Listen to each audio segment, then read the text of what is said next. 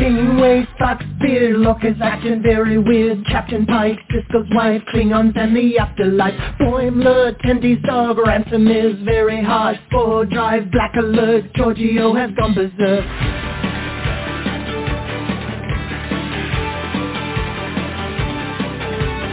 Teacher Batleth, Edward is an idiot, Spock is dead, Worf is wed, Chekov's wearing red. Data's cat, Kempak's at, Q has had enough of that. Beam me up, make it so, everybody let's go. We talk about the series. You can join us live by picking up your phone now. We talk about the series. We're coming to you on your streaming services now. We talk about the series. Comic books and games, we go beyond the show now. We talk about the series. And and we go on and on. Well, good evening, Trekkies and Trekkers around the globe. It is Monday night. It is 7.30 p.m. Eastern Daylight Savings Time. That means we are live. You can let your fingers do the walking and call Trek Talking right now at 646-668 2433. Welcome to Comic Corner. This is where we talk about the latest and the greatest Star Trek comic books. This particular week, we have some really good ones.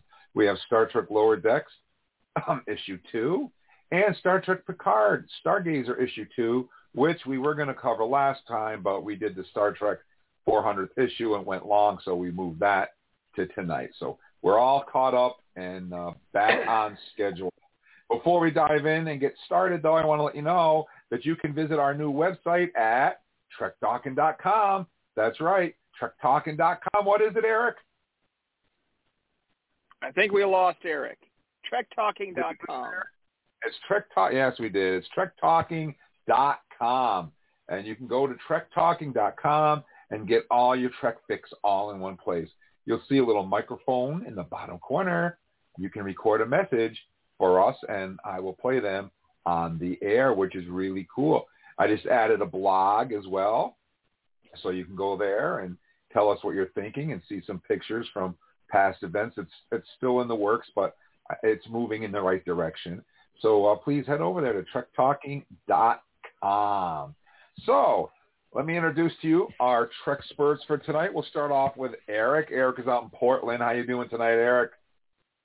I am doing pretty good tonight, Jim. It is a beautiful day in Portland. Uh, we finally got some decent weather here, and uh, I'm enjoying having my window open. And there's just a tiny, tiny breeze kind of blowing in. Uh, so looking forward to talking about these comics. Uh, two thoroughly enjoyable issues. Uh, I can't wait to hear what uh, all of my good friends here on the show think about these things. So yeah, this, this was some good. Definitely some good. We also have from Portland as well our very own Paul, the toy guy. How you doing, Paul? Hey, hey, Jim, doing good. Uh, you can keep that warm weather, Eric. I'm I'm cheering for rain, man. I'm I'm I'm done with summer. I'm like done with 80 degrees. I want it to get rainy and cooler. I want autumn. So I'm cheering it on, man. Bring it. Bring it on. Bring it on. And also we have with us our very own Charles. He's out in Las Vegas. How you doing tonight, Charles? I'm doing good. Paul doesn't doesn't excuse me doesn't like it. We're finally down to the 80s, so for us it is starting to feel fallish. So yeah, looking glad the glad the weather's cooling down. We don't have anything of of moisture in the air, especially solid moisture and ready to talk some comics. Yeah, you know, it's getting down into the into the sixties, seventies here. It's starting to swing into the winter time. Uh, uh, anyways, but we got to get through Halloween first, so that's pretty cool. So uh, as I said, guys, we're going to talk about Star Trek Lower Decks issue two. I believe there's only three issues of that, so um, this is like the middle act, like the Empire Strikes Back act of the trilogy. We're going to talk about that. And we also have Star Trek Picard Stargazer issue number two, which I also believe is the middle of three. So we got two number twos to talk about. And uh, what do you say? You guys want to do uh, lower decks first? Mm-hmm. Yes. Absolutely. All right. So we're going to talk about lower decks. Let's set the scene, please.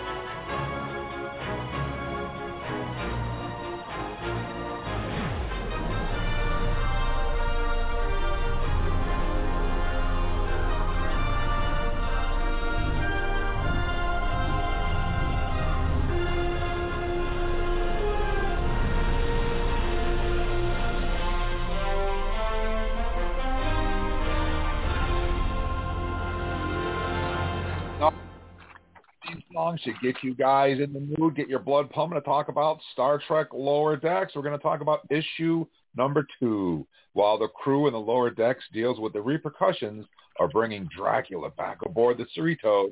The away team grapples with its own unfortunate miscalculations on the planet Qvanti. Okay, so who do we? Who's going to start off with the lower decks? Did we decide? Who's got the Well, book and wants? I wouldn't So- mind. I wouldn't mind going for it if you guys don't mind. Um, particularly because I just love, uh, as you know, this writer uh, Ryan North. Uh, previously, when we reviewed issue number one, I revealed that he was the main writer of the uh, Unbeatable Squirrel Girl comics, which are kind of in the same vein in some ways, very playful, very like um, people are solving problems, and then there's kind of like this little subtext that goes on at the bottom of each page. So um, this comic, of course, kicks right off where issue number one uh, left off, and to kind of remind you of what's going on, they do a nice thing on the inside part of the cover where there's a couple of logs. There's a, a, a Captain Beckett or Captain Freeman uh, captain's log, and then there is a Mariner log. And the one thing that I just want to mention about that, which is so funny, is that at the very end of the Mariner log, uh, she starts talking to Boimler, and the log machine doesn't turn off, and so it starts recording her. and then she makes this comment about, wait, don't these things have some sort of uh, intuition about when they stop recording? And, and then it cuts her off. Um, so hilarious, uh, because of course everybody knows people are constantly interrupting people on Star Trek as they're doing logs, and somehow the computer figures out where to start and stop recording. So just a nice little callback. Uh, so here we are once again aboard the Cerritos. We start out with Mariner doing what Mariner does, which is uh, insurrection, feeling like she is interpreting what Ransom wants her to do.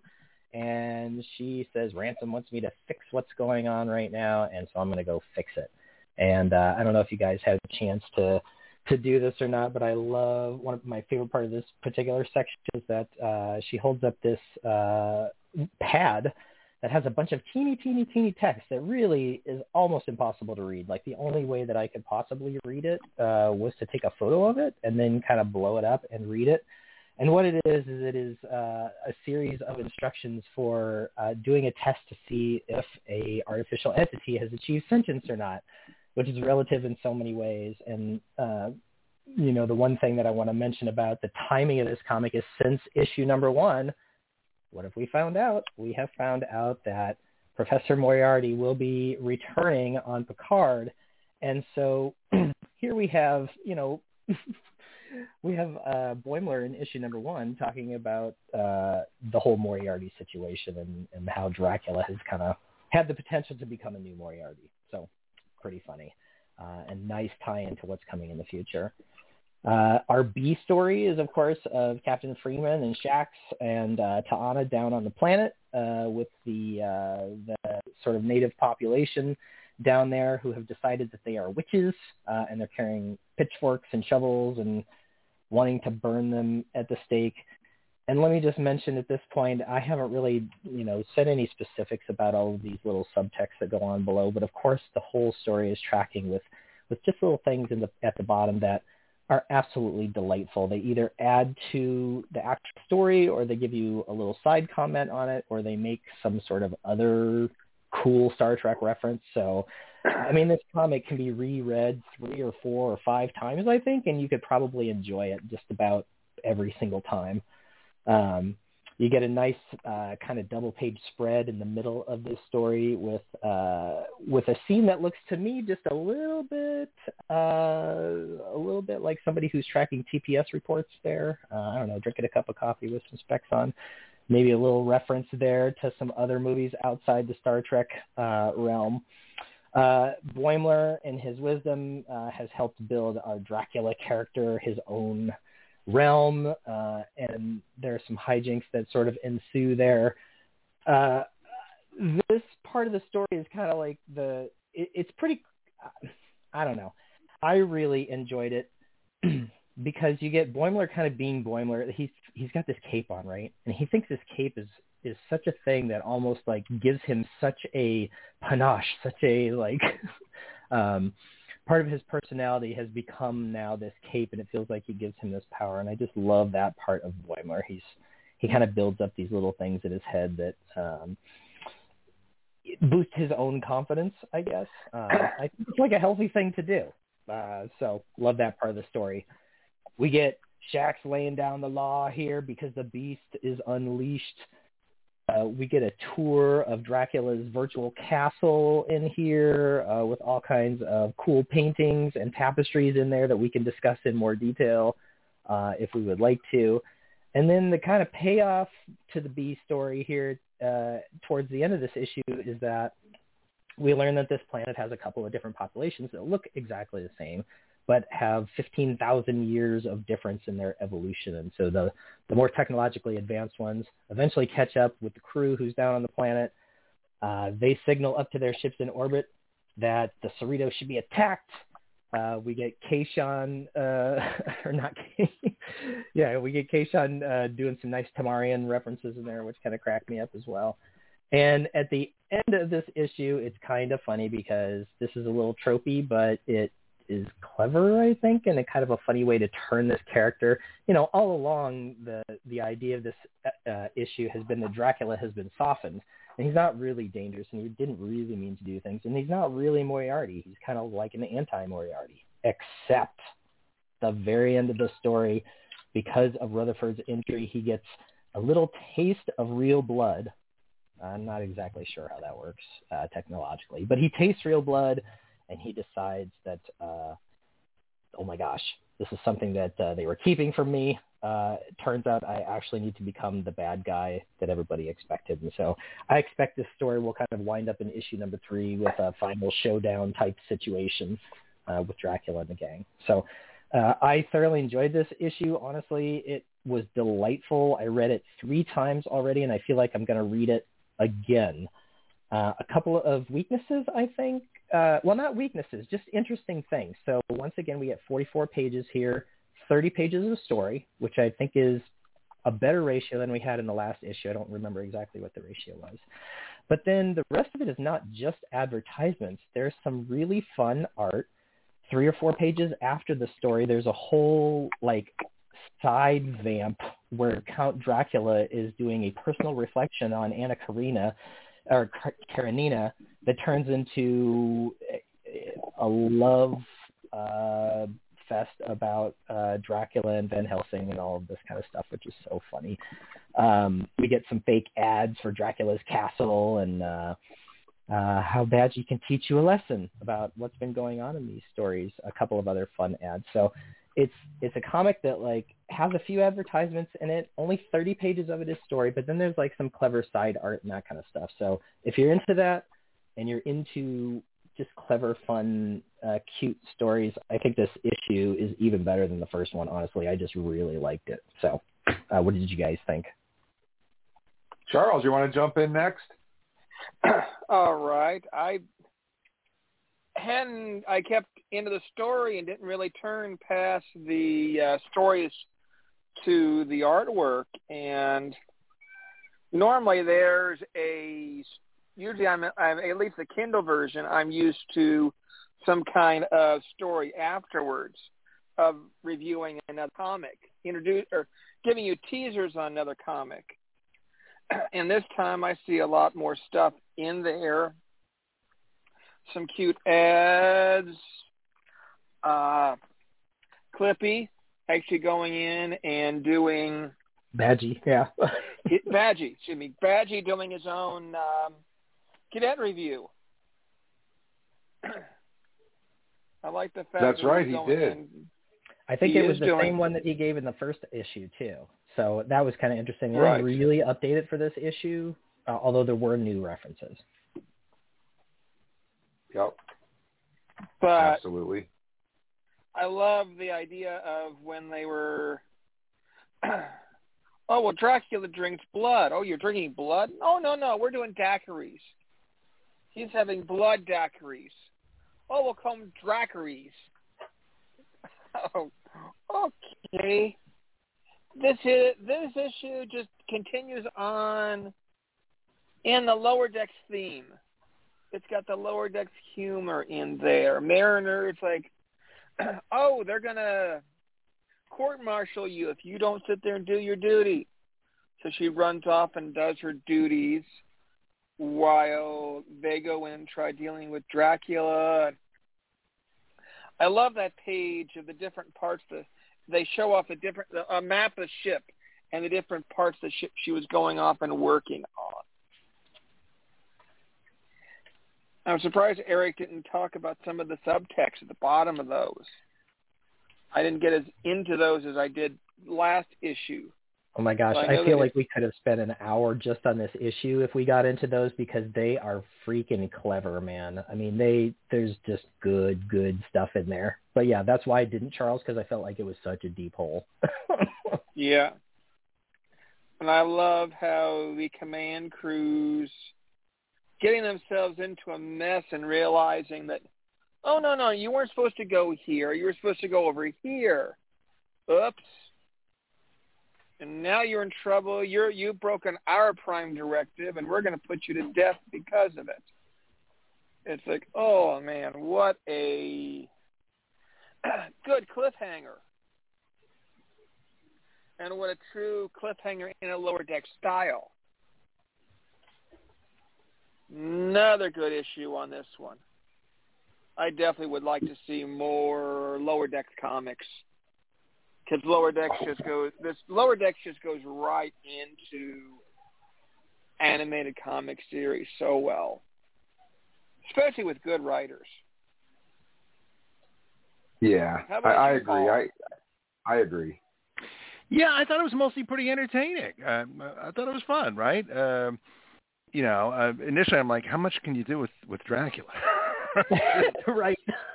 like you know, and oh, we're going to talk about the capes, and we're going to talk about eating watermelons and all this stuff. So, but you know, they kept uh, they kept it fun, and uh, and they kept going around with it. I think uh, it is funny to me how uh, Boimler uh, is looking at like Dracula as like a leadership role model. Just, just, just like, and you know, when you think about leadership as somebody who uh, you know sucks the life out of your employees, well, maybe that's not the worst example. So uh, I'm sure some of us have had some experience with that.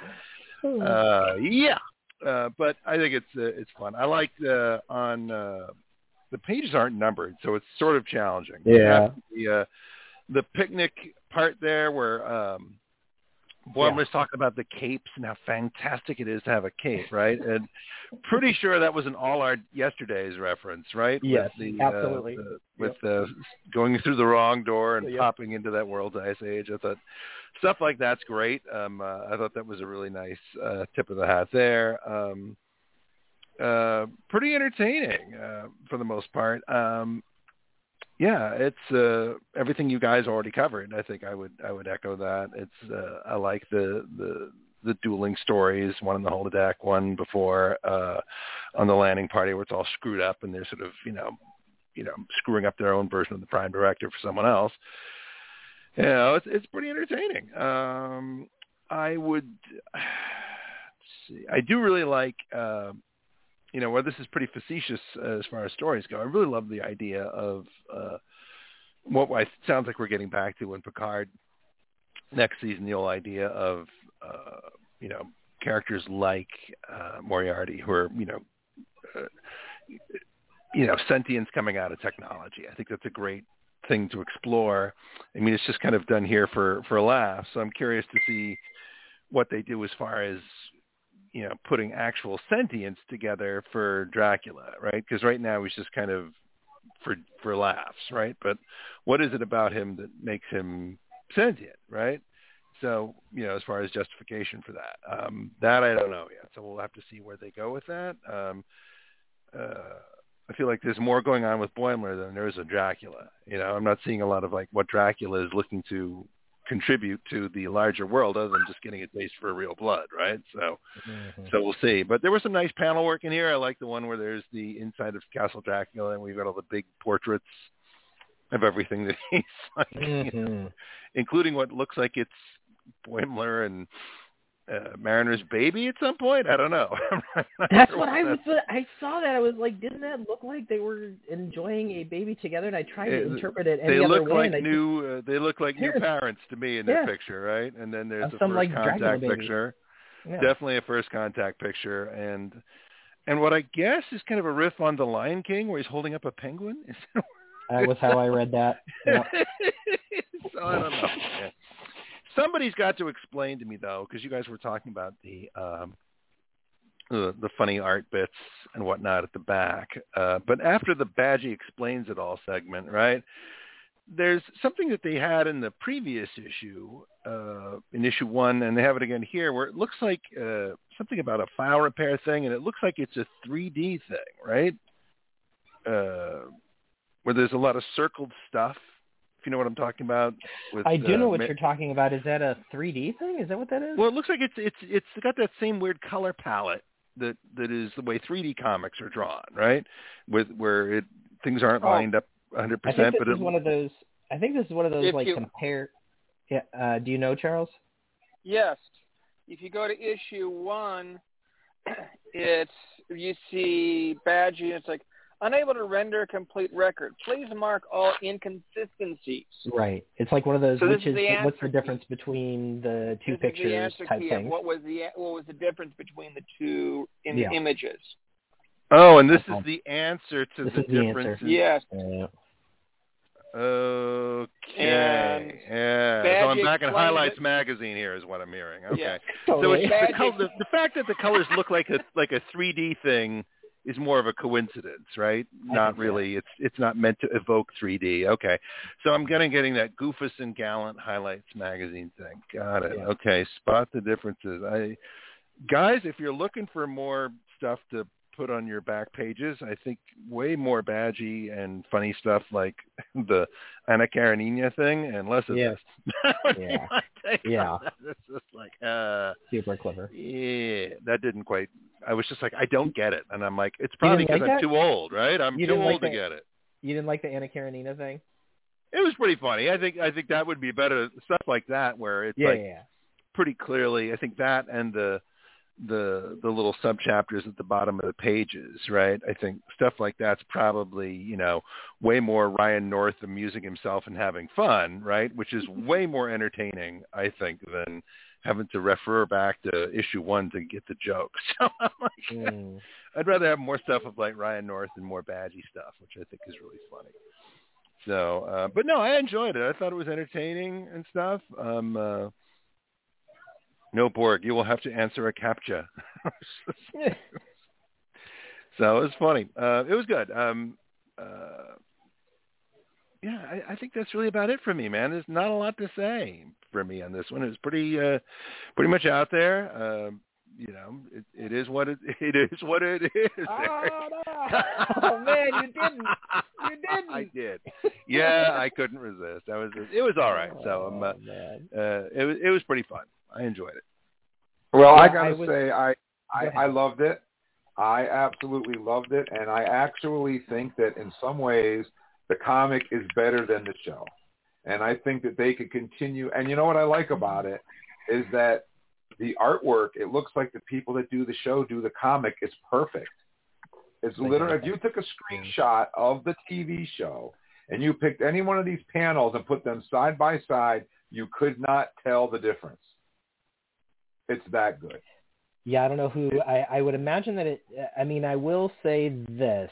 I completely agree with you. And good comic book artists are known for their ability to mimic other people's uh, styles when when asked to do so. But I don't know who Chris Fenoglio is. I have not researched him to know that it, uh, if he works uh, on the show or not. Perhaps he does, um, and perhaps somebody is uh, googling with the whis- the the speed of uh, ten fingers. I'm not sure, but yeah, it would be interesting to know Jim because the style is so similar. You're right, and It's even perfect. the way that they kind of like shoot uh, scenes. You know, the the variety of I don't know views that they take, or you really get the sense that you're watching an episode. And I know we keep saying that over and over and over again, but it's just that it's like um it is what did it say didn't it say at the beginning of one of these issues that this was canon didn't it say that like at the front of the last issue or something it's like this is I, I think it might have. Yeah. something I like that so. yeah so Uh, you know, a lot of comic books. You know, one of the things you'll the, the artist just doesn't get the characters right, but but this this you couldn't. It's perfect. It's perfect. So I, I wanted to say that, and I also wanted to to mention that, that I, I thought it was great when uh, Dracula turned into a bat and kept the cape. I was laughing. It's like, oh my god, you know, he's got the cape. Um, so that was cute. Uh, But something that no one has mentioned, and that's the doctor on the planet, and she's Oh my God. swearing like a truck driver. Well, f this, you mother effers, and and she's just swe- and all this bad stuff happens, and she's like, well, maybe I should bleep myself. And I was like, oh my god, that's just so funny. I loved it. Um, yeah, so I I don't I, you guys pretty much covered it. I just I love this episode. I thought this this this book was great. The artwork was great. The story moved along at a good pace. Um, I, I I don't understand why they put so many blank pages at the end. I I, don't know why they do Well, that. I Why was- they do you guys know i mean i don't know if i feel like maybe i've asked this question before and i don't know if we know the answer but i'm wondering if there are kind of standard sizes of comic books. Like comic books only come in 24 36 uh 44 you know i don't i don't know if that's true or not um but i feel like this one is either over it, it's oversized for the size of the story, right? 30 pages of story should be maybe a 36 page book at most, and this one's 44. So, Yeah, and, and I, I I really like the way they put they didn't just put a bunch of crappy ads. You you know, the stuff that's in the back is some of it's just as entertaining as the book itself. So that that was pretty cool. And I'm very much looking forward to issue number three. So I have nothing but high praise for the for the lower decks books so far. And I really hope that they get their own monthly book and they continue on with lower decks because they're hitting it out of the park with lower decks, in my opinion. And guys, uh, we have a caller on the line here. Um, so I'm going to see if I can get my Kindle here to answer the phone. Come on, you can do it. Hello, good evening. Thank you for calling Trek Talk. And what's your name and where are you calling us from tonight? Hello? Hello? I mean, Does my thing not connect here? Hello, Hmm. caller. You're live on the air with Trek Talking. Hmm. Okay, I don't know. this Guess sounds we'll ask yeah. yeah. What do you guys? Uh, one last question I wanted to ask is, yeah, please call back, caller. We'd love to get you on the air, but I wanted to ask you guys about the cost of this book. So six ninety nine. Um, I said, you know, it. I, I feel like six months ago, the kind of, and maybe it still is, the going rate for a lot of IDW comics is like in the three ninety nine range. Um, Picard came in at four ninety nine. This is six ninety nine. I believe the last issue was maybe six ninety nine as well. It feels a little pricey to me, but I don't know. Maybe circumstances, economics. I don't know. What, what do you guys think about that? Yeah, I think my my I had that same reaction to it because it's like two bucks more expensive. I mean, you know, I mean it's a comic book for crying out loud, right? But it's too much two bucks more expensive than like you know, uh, Picard Stargazer, right? And I don't know that you're getting a lot of content for your buck on that. I mean, I could get with the first issue or a big mega issue like issue 400. Sure, justify an extra couple bucks. But I wonder if like it's part of. I mean, my guess is IDW's got this, you know, franchise, right? They're doing all the Star Trek titles. My guess is you you you pay for that. I'm assuming there's some licensing costs mm-hmm. go along with being able to do that. And my guess is because it's such a prime franchise and you're getting, you know, not just one title, but numerous titles of the franchise, right? They're doing all of it. That probably a lot of that was there's like a licensing fee involved, but there's like a much higher cost to pay to the mothership than, you know, just doing, you know, an issue of Avatar or whatever it would mm-hmm. be, right? I, so mm-hmm. I suspect there's a high cost involved in that, and uh, and, and it's popular, and so they know people are looking for it right now, and just and it's like everything. I spent eight dollars for a thing of oatmeal the other day, right? For uh, you know, like a tub of instant yeah. oatmeal. I mean, everything. Inflation's nuts, and I'm sure it's impacting uh, the comic industry right now. I mean, it's kind of miraculous that these even still get published. well, I, your, your, yeah. standard, your standard comic book, um, I, I is 22 pages. Um, this one was more than that. Like when we talk about Picard, Picard is short compared to this one. So this one is bigger. Like how many pages is this one, Charles or Eric? Somebody? This, one, this one's 44. 44. So it's twice as big as Picard. So the price uh, is actually good because it's not twice the price. Yeah, and actually Picard is a weird one because it's actually 28 so it's six pages longer than the standard one, which maybe is the extra buck. I don't know. Right. Yeah. So I, I think it's still a fair price for what you're getting, hmm. in my opinion. I mean, but I, yeah. you know, for each his own, I guess. Yeah, it'd so, be cool if, yeah. Well, at least go to your local of, comic shop because, of course, if you have a, a box or you know, if you're buying on Amazon, I think too. Hopefully not. Well, maybe Amazon does it too. I'm not sure. Anyway, ten percent off at your local shop at least. Uh, so you know, buy your paper copies where you can. Yeah, they just show up on my Kindle, which is pretty cool. Which is why I nice. can't talk about them because I'm running the show through my Kindle right now. um, so I got to rely on you guys. Anyways, so let's just go around the room real quick before we move on to Picard and Charles. What do you think? One to ten, you recommend this book? Definitely. I'm probably gonna stick with my good high nine. Can't wait to see what right. they do with number three. Excellent. How about you? What do you think, or Eric? One to ten. Yeah, nine for me as well, for sure. Two nines. Ryan North. Oh, you're going to stick with the nines, or you're going to break with the crew? I got to break a little, uh, just in terms of you know what what the story is about, you know, and uh, and and just the the laugh ratio for me. I mean, like we were talking on the Thursday show, right? I mean, comedy is very subjective. Um, so for me, I give it a seven. Seven, and I I'm going to go with a nine point five. I, I wish I wish they had done this instead of the bird episode. I'll just I'll leave it at that. So we're going to move on to uh, Star Trek Picard, and so I want to set the tone for you guys. So then we're going to dive right in.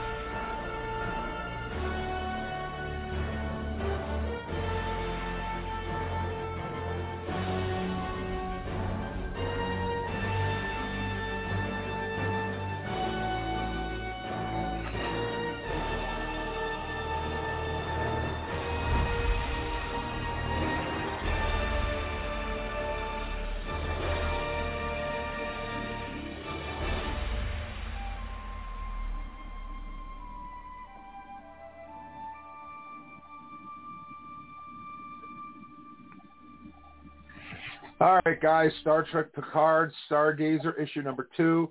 I just want to let you know that you can get all of your Trek fix at TrekTalkin.com. That's right, TrekTalkin.com. Look us up. We have a new website. I've been working pretty hard on it. I think you guys are going to like it. TrekTalkin.com. So, um, what is it, Jim? geez. I I think it's TrekTalkin.com. It's could be TrekTalkin.com. It is. We got the Yeah. real so weird thing. because that's the name of this show, man. That's such a Weird. weird. That's a bizarre coincidence. Isn't It's that TrekTalkin.com.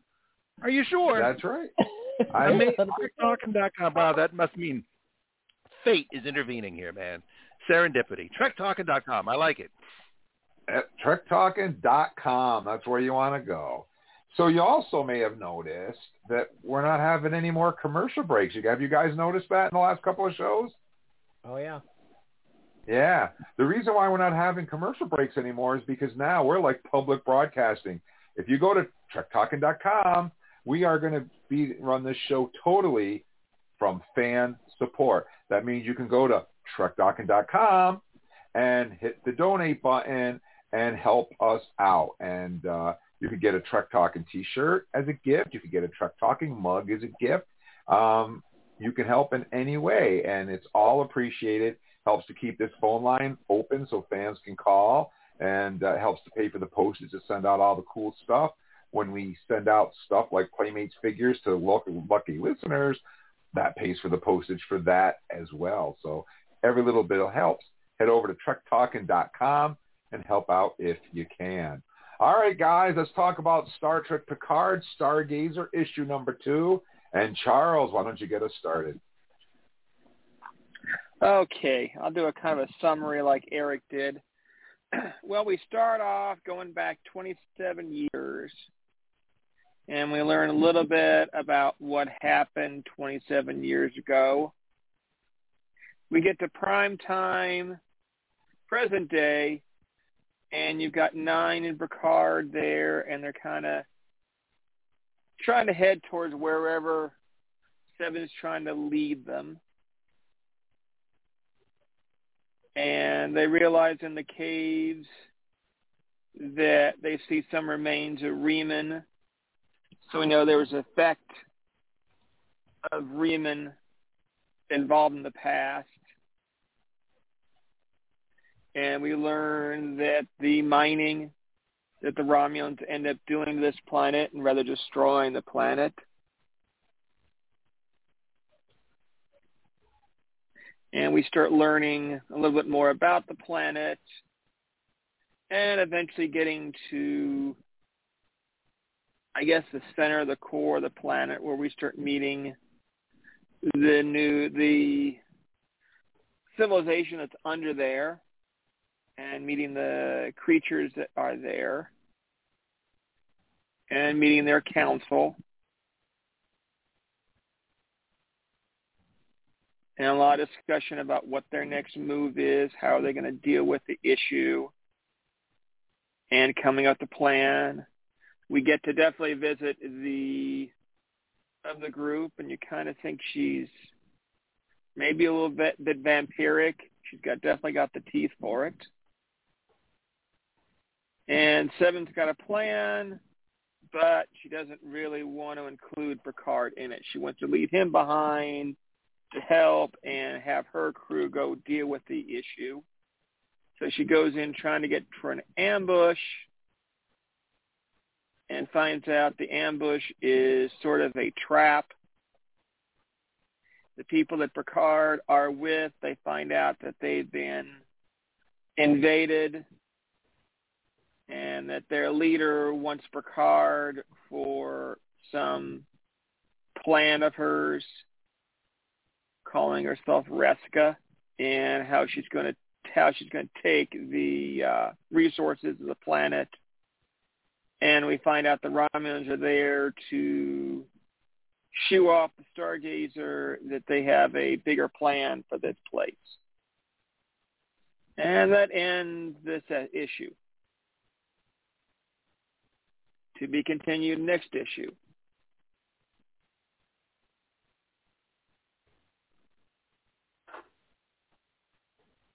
So nobody's commenting.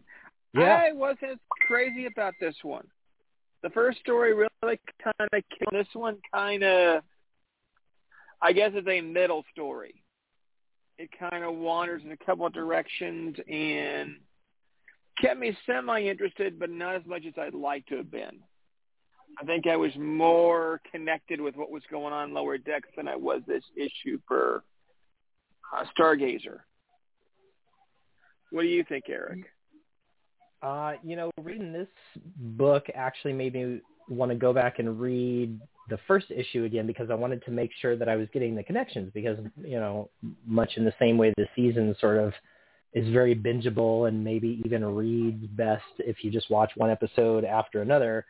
Eventually this comic will be that way too, right? If you buy the trade paperback Right. that they're sure to publish in the future with all the issues in it and you can read it as one story, it'll make a lot more sense. So I do encourage anybody who got issue number one and just feels like this uh, book picks up in the middle of the story, just go back and check out that first issue beca- again because what I had forgotten, for example, is you know you open up page one here and you get uh, somebody named um, Commander Xenius, and of course that's exactly the same person that Picard made the deal with back in the day when he was on the old Stargazer to not uh, mine the planet. He's like, no, go over here and mine these asteroids instead. And the Romulan was like, yep, I'll do that for sure. See ya. That was Xenius. And then, of course, Xenius and his cronies came back later and destroyed the planet and mined all the stuff. Um, there's a a great jerk. story. I know. Seriously, like Yeah. right, like like a Romulan would do that, right? Rob, So selfish, man. So selfish. so um, there's also this great, you know, between Xenius and then so you get the like deeper political kind of like almost um, Dukat Cardassian with the Bajorans type story where, of course, he couldn't keep his hands off the local population, so he made it with a Reman and there's a baby involved and the baby grows up to be the one who uh, leads the resistance in the future. Classic story. Um, so the vampiric teeth one is the same one as the baby back in the day in this book. Uh, so I love that they're bringing the Remans more into this story. That's very appealing to me. I feel like the Remans have been a little bit neglected. We got a little bit of them. Well, they were introduced really, and and then kind of left to be uh, in Nemesis. Um, we need more Remans. I want to know more about the Remans. Uh, so I'm all We about. ne- we stories never seen them Remans. outside of Nemesis, have we, Eric? I don't think so. Uh, not in Prime No. Canon. Not on TV. Nope, not at all. I didn't think so. Yeah, interesting. Yeah. Interesting, right? So I really dig that they're doing that. Um, I the seven connection, like Picard connection, and them the whole like kind of relationship where Seven can now sort of give Picard orders, like you stay on the planet and we'll go take care of this situation. I do I do like that dynamic change, and it's a nice kind of counterpoint to what we got at the beginning of that last issue where she was failing the new version of the Kobayashi Maru. Um, so it's like a nice like revol- uh, role reversal is what I'm trying to say. Um, so I did like that. I like that we're dealing with the indigenous population, uh, and there's some cool cool stuff in there. So now we have three races, right? We got the Federation, we got the Remans on the surface, and then we've got the indigenous population down below who need to be moved because the Romulans destroyed the planet. Um, so there's another evacuation story, not unlike the Romulan evacuation story that we all know and love from Picard anyway. So there's a little bit of harkening back to that stuff. So I did I did like that part of it. Um, and then at the very end, I like that once again we get Xenius coming back and he shows up in what? The most kick-ass, like awesome, big, scary ship that they have, the D'deridex, man. It shows up and next to the Stargazer just dwarfs it, right? So um, I can't wait to see how this series ends. I love the art, Angel Hernandez, over and over again. We dig his art, um, so kudos to him. Once again, directly canon adjacent. So we got the Kirsten Beyer and Mike Johnson team. Um, I honestly like. I'm enjoying this comic more than I enjoyed season two of Picard. So that's my story. Cool. Paul, what's up? No, I liked it too, man. I I, I thought it was interesting. Um, you know, uh, it's been like a thousand years since I've watched. Uh, uh, help me out here. I'm, a Nemesis. Oh, yeah. Sorry, Yeah. Monday Brain, man. So Monday Brain. So I was like, wait a second, because I'm like, have, have I missed like episodes of other franchises where we've had the Remans before? So it took me back for a minute, little bit, but it's interesting just because I like. uh I was intrigued by the way they were depicted here, right? As basically like this, you know, kind of uh brutalized slave caste, right? Yeah. That's that's that's been, you know, doing all the dirty work. I think if I remember right from Nemesis, hadn't they been sort of forced to work in the dilithium mines or doing, right. you know, uh, really, you know, unseemly work. Yep. yeah, and and really, uh, I have to, I mean, I'm going to have to go back and watch that again, clearly, because it's been a long time and life has moved on, right? But it'd be interesting. But he's now he's got this child here, and this child is, you know, uh, in position to be a revolutionary leader, and maybe more to them than we see here. You know, I mean, they seem to be positioned as almost like revolutionary leader slash hero. You know, at least in terms of I I'm is I mean, do you guys think on face value is uh I want to say Reska. Is it Reska? Yeah, it's Reska. Reska, Is yeah, is yeah. is Reska on board with Xenius? I I would say probably not.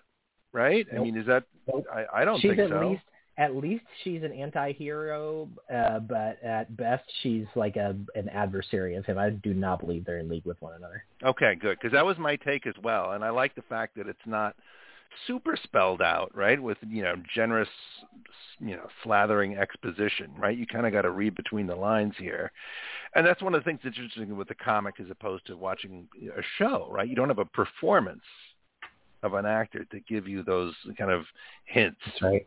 Of delivery, right? Because all the delivery of the dialogue is in your own head, so it makes it really interesting. You have to wonder what all the variables are and what's what's possible. I think so. It's a different kind of experience than what just watching the show. Um, I wanted to also, uh, but I like the pacing. You know, the pacing of the storytelling was really good for me. I, I thought it moved at a good clip.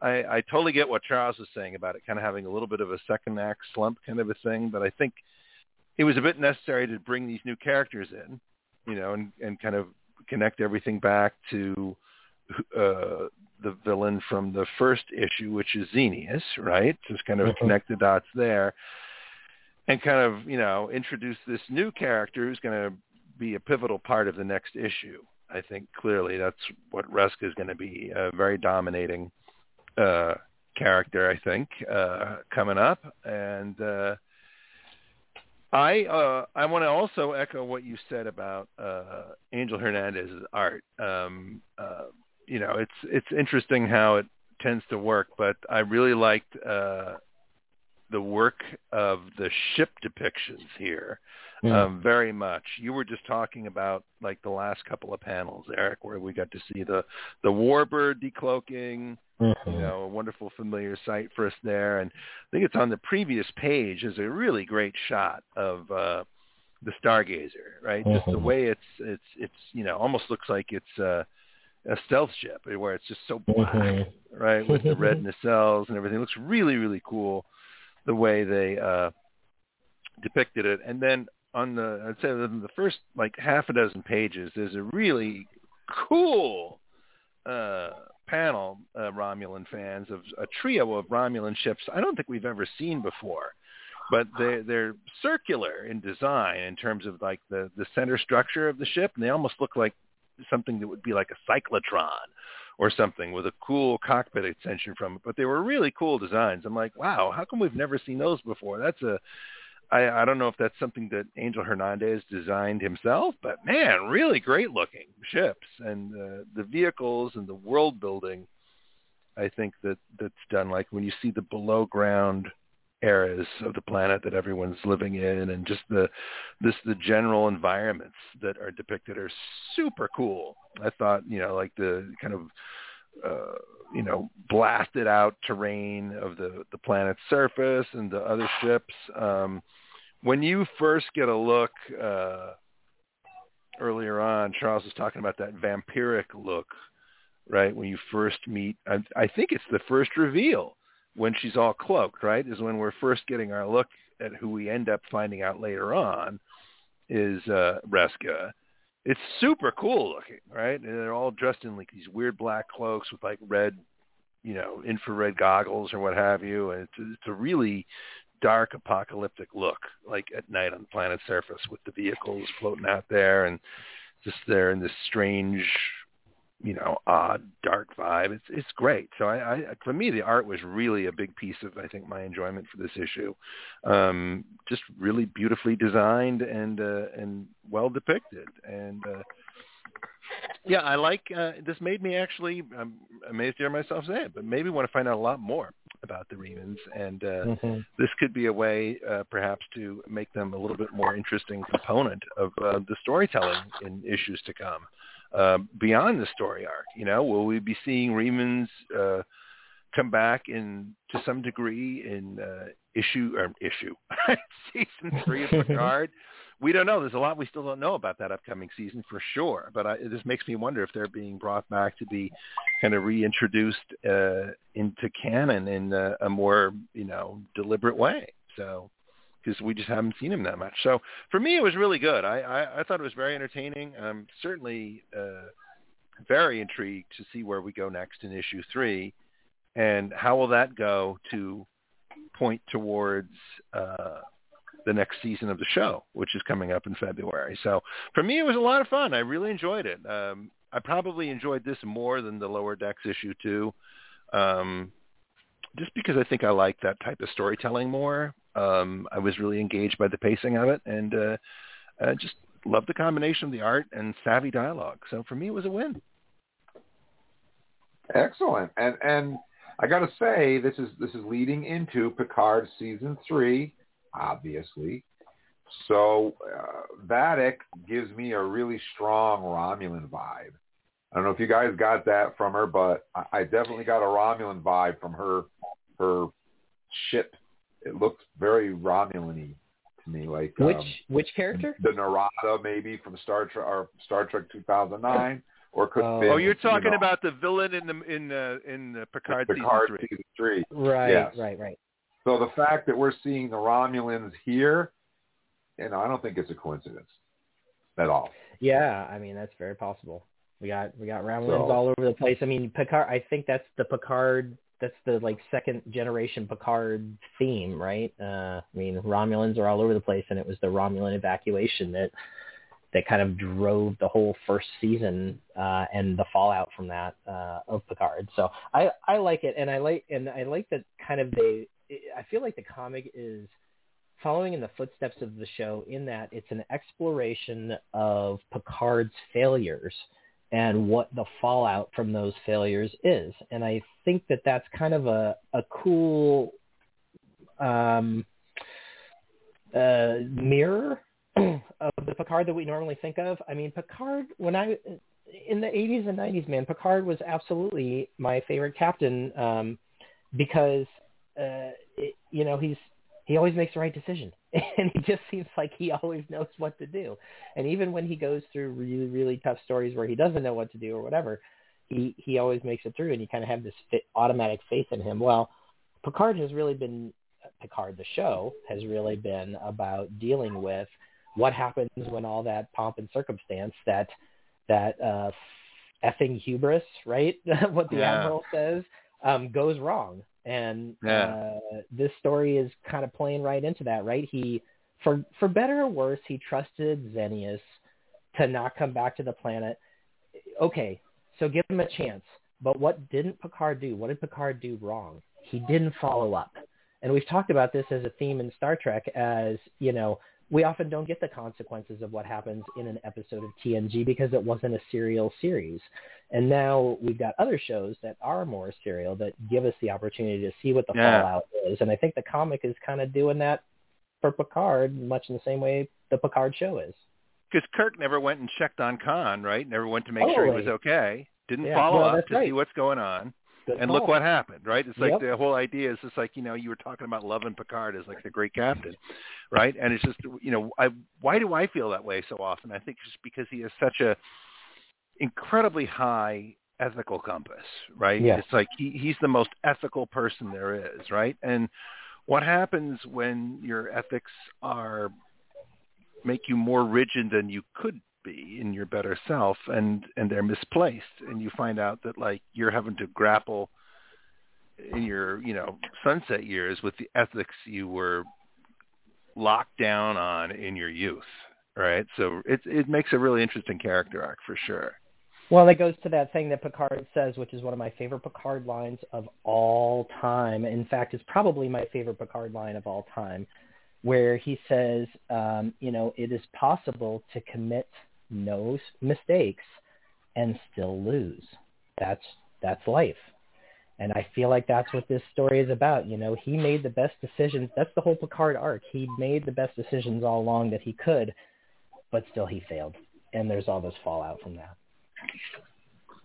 Well, let's go around the room and grade the book. We'll start off with you, Charles. One to ten. uh, I'm going to go down to a seven on this one. I wasn't as happy with this one. A seven. How about you, Eric?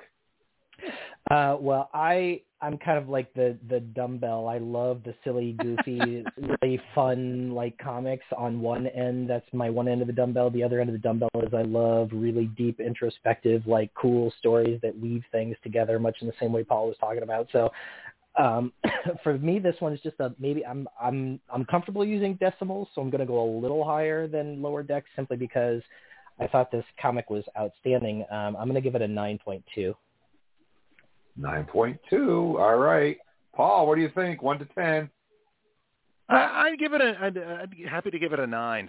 I, I think for me, uh, just because I like the uh, all the way all the elements came together, and uh, it's not just trying to be uh, an episode of the show, right? I think it's trying to use the format of comics uh, uniquely, right? To, to create a little bit of ambiguity there, to uh, give us a, a really rich, uh, well-designed world to, uh, to to contemplate and feel you're experiencing. So I really enjoyed it. I, I, the first issue I really liked as well. I, I mean, this is a little bit of a, a softer plot here where we're going, just where you know things are boiling, but it sets you up for like a, a real overflowing uh, dynamic third act is what I'm expecting, given everything that we've seen. So yeah, it's an enthusiastic nine.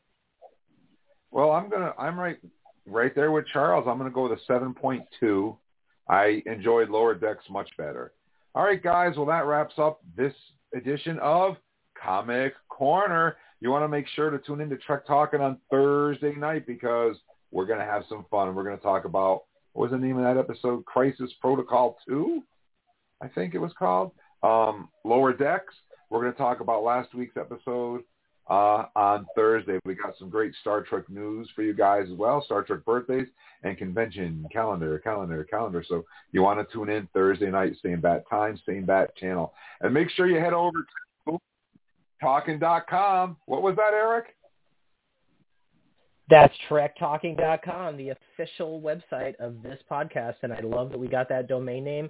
Check it out, man. It's pretty deep in content. There's lots of links. You can comment. You can record. You can do all kinds of cool stuff. So trektalking.com.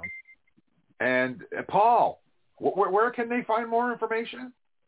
Uh, there's two websites that we have you can go. You can either go to trektalking.com or touchmybatleth.com. Either one of those will get you the information you need. That's right. Both of those domains are registered, so go check them out. That's right. and Charles, where can people go for all their Trek information? Well, they can go to the website trektalking.com or visit our visit the Trek Talking Facebook page. That's right. And you know what's great about trektalking.com? In the bottom right-hand corner, I put a link to our Facebook page, and right there in the corner, you'll see whatever story is the latest one I posted on our Facebook page, right at trektalking.com. I'm working on it, guys. It's it's a, it's, it's a labor of love, but I think it's pretty cool. Anyway, like, mention that, that, microphone icon again. That's really cool. I like that. Yeah, it's just you, the way that people click on the microphone. What can they do, Jim? Yeah, you guys can go to trektalking.com and leave us a message. You can tell us what you thought about last week's episode on the scale of 1 to 10. You can tell us how great we are. You can request to touch my bat lift. Whatever you want, you can record a 13-second message by clicking on the blue microphone, which is in the bottom right-hand corner. And then 13 I will seconds. Play 13 seconds. Yep. I had to pick a number, and I picked 13 seconds because of Galaxy Quest. Remember the the device there that would replace the last 13 seconds? Oh yeah, maybe. Absolutely. Yeah, so yeah, the time, yeah, yeah, the time penalty. Yeah, that's why I came up with 13 seconds. Anyways, you can record a message for us there. I will play those messages on the next podcast. So that's another way that you can reach out with us and be part of Trek Talking. So that wraps up the show, guys. That's another another uh, successful podcast underneath our belt. Um, episode uh, 492, I believe, is next week uh, on Thursday. We're closing in on 500, believe it or not. So I want to take this opportunity to say thank you to Charles for hanging out and Trek talking with us about comics on Comic Corner. Thank you, Charles. Well, thank you. I always enjoy talking about comics and Trek in general. And I want to say thank you to Paul for hanging out on Comic Corner with us. Thank you, Paul. Fun, man. It's it's great. I'm I love that there's so many Star Trek comics happening these days, with a lot more to come. It's really cool. There there is a lot of comics, and we, we we've been lacking, but we're getting back on track. And thank you so much to Eric for hanging out and Trek talking with us as well. Thank you, Eric. Absolutely. I keep drinking from the Star Trek fire hose, and somehow I'm still thirsty. Now, you guys for uh, next week, do we want to delve because we haven't touched on it yet? Do we want to delve into the Mirror War? sure, let's start at the beginning and Sure, just kind of do the whole thing. Maybe do a couple episodes per or something. Yeah, because we we missed the whole Mirror War with this whole COVID thing, so we can do Mirror Mirror War one and two, and we'll just keep on moving there from on from Mirror War and insert Stargazer, Lower Decks, and the other ones as they go along. Will keep us going. Um, so, anyways, that's just going on, guys. Hailing frequencies are closed. I'm your most excellent host, Uncle Jim, saying please stay safe and be good to each other. Star Trek fans are the best fans. Good night, everybody. Night, y'all. Live long and prosper. Good night, all. Be sure to shut off the replicator. Let's see what's out there. Engage.